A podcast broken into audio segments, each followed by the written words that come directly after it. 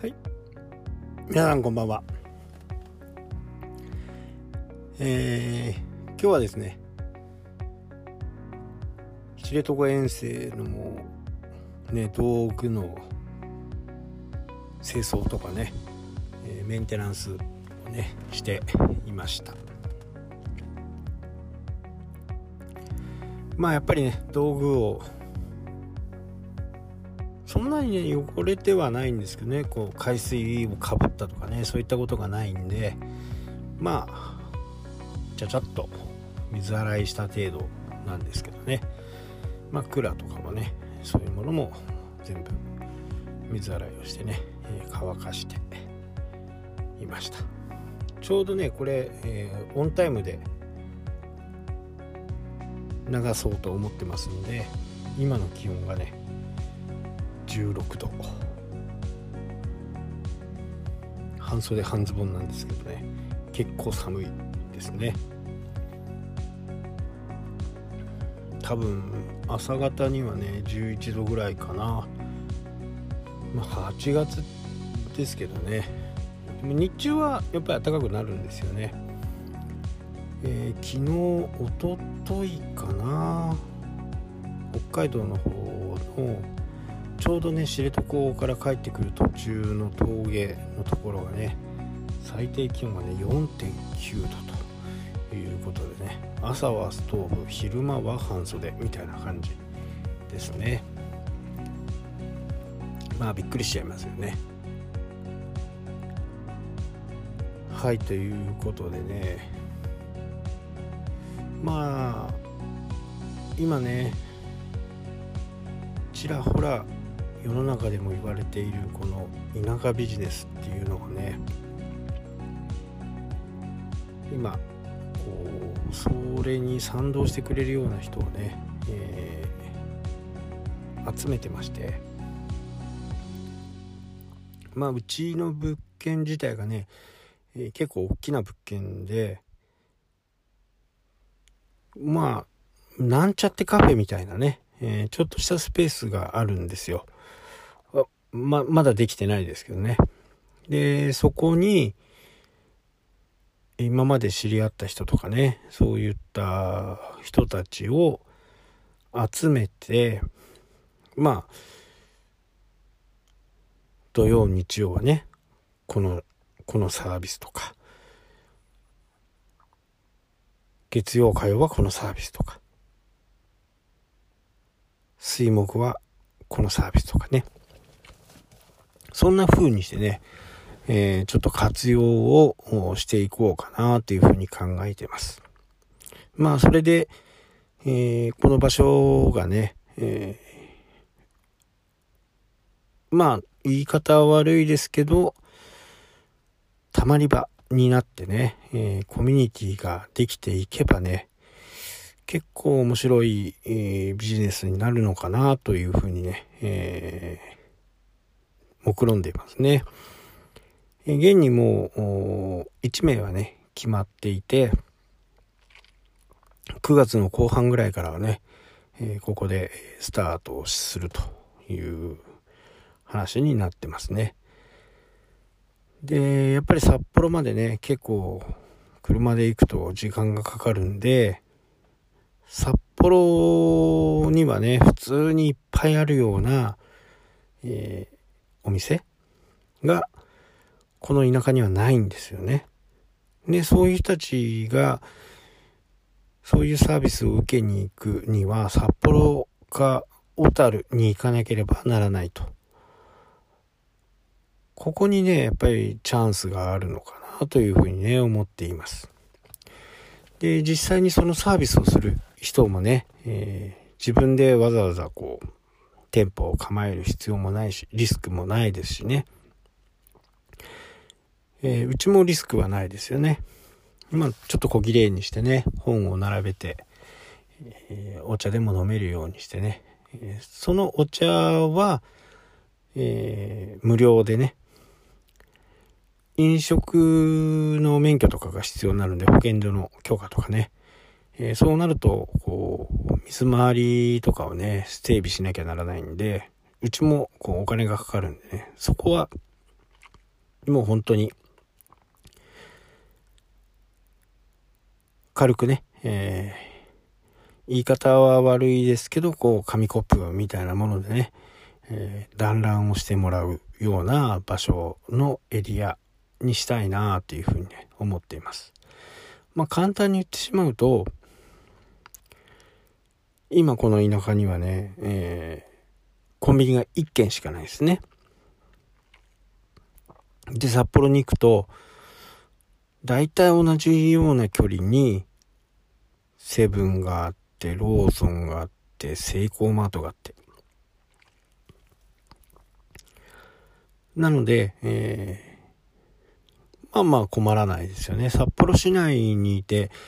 コンビニ歩いて10分ぐらいっていうところがね、大体多いんじゃないかな。10, 10分圏内にね、3軒も4軒もあるっていうところもあるでしょうしね。えー、そういったものを、こう、こう田舎になるとね、えー、車で5分ぐらい行かないとないんですよね。だこれを、こう、ちょっとビジネスにね、転換できたらいいなというふうにね、えー、思っています。まあ他にもね、えー、今年はちょっとね、まあ8月、9月、10月と、ちょっと釣りが忙しくなりそうなんでね、暇を見ては、リフォームをね、していこうかなというふうにね、思ってますけど、まあ、コミュニティができればね、いろんな、こう、他のビジネスチャンスがね、生まれてきそうだなというね、感覚はあります。なかなかね、えー、面白い話になるかなと。まあ、もっと街の人とね、えー、話をしてね、いろんな話が生まれてくればいいかなと。で、それはね、世間話なんですね。世間話で十分なんです。で、もうすでにね、えー、この街に僕がこう、来たことはね、もう多分街中の人が知ってると思います。あそこの後に入った人ね、みたいなね。まあ、かなりこう、狭いところなんで、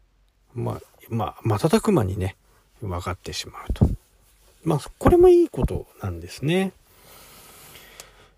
悪さをするわけではないんで、なんか犯罪をするよとかね、そういったものではないんで、えー、ウィンウィンの関係が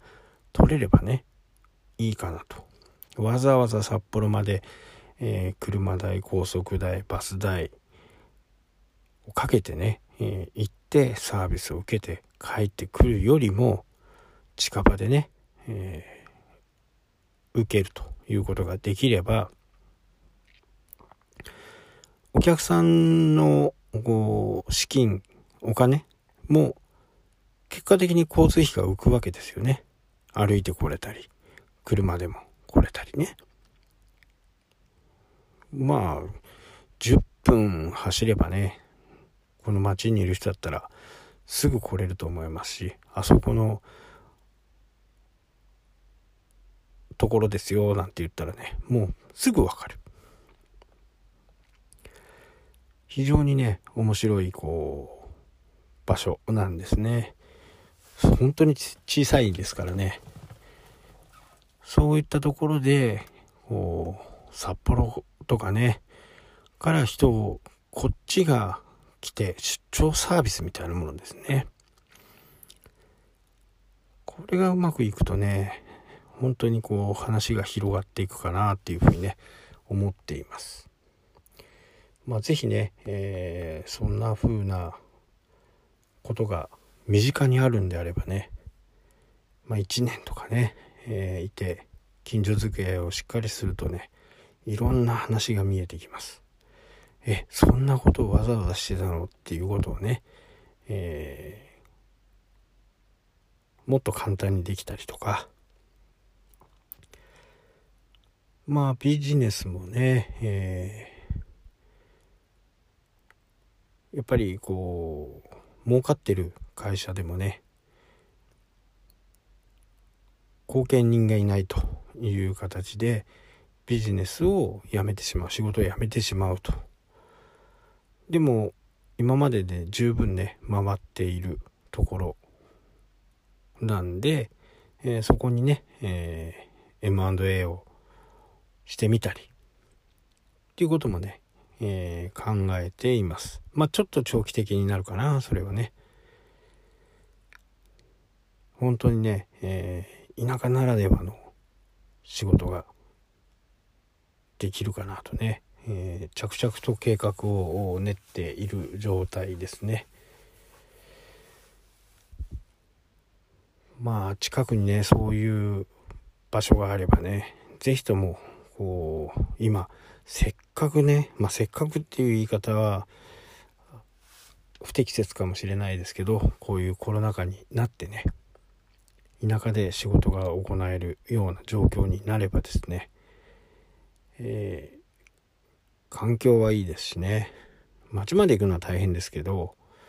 まあ、生活には困ることがない。インターネットがあればね私の場合は十分仕事ができるという風な形なんで是非ともね、えー、もしそんな話があればね。まあ僕に、えー、相談してくれてもねえー、いろんなアイディアあるんでいいと思うんでね、えー、ぜひともこうまずね出てみる、まあ、お父さんが持ってるとかおばあちゃんが持ってる、えー、古屋があるとかねそういったところにね出かけてみて、えー、23日そこにいてみるっていうのがね結構楽しいことになると思うんで是非チャレンジしてみてはいかがでしょうか。はい、というわけでね、今日はこの辺で終わりとなります。それではまた。したっけ？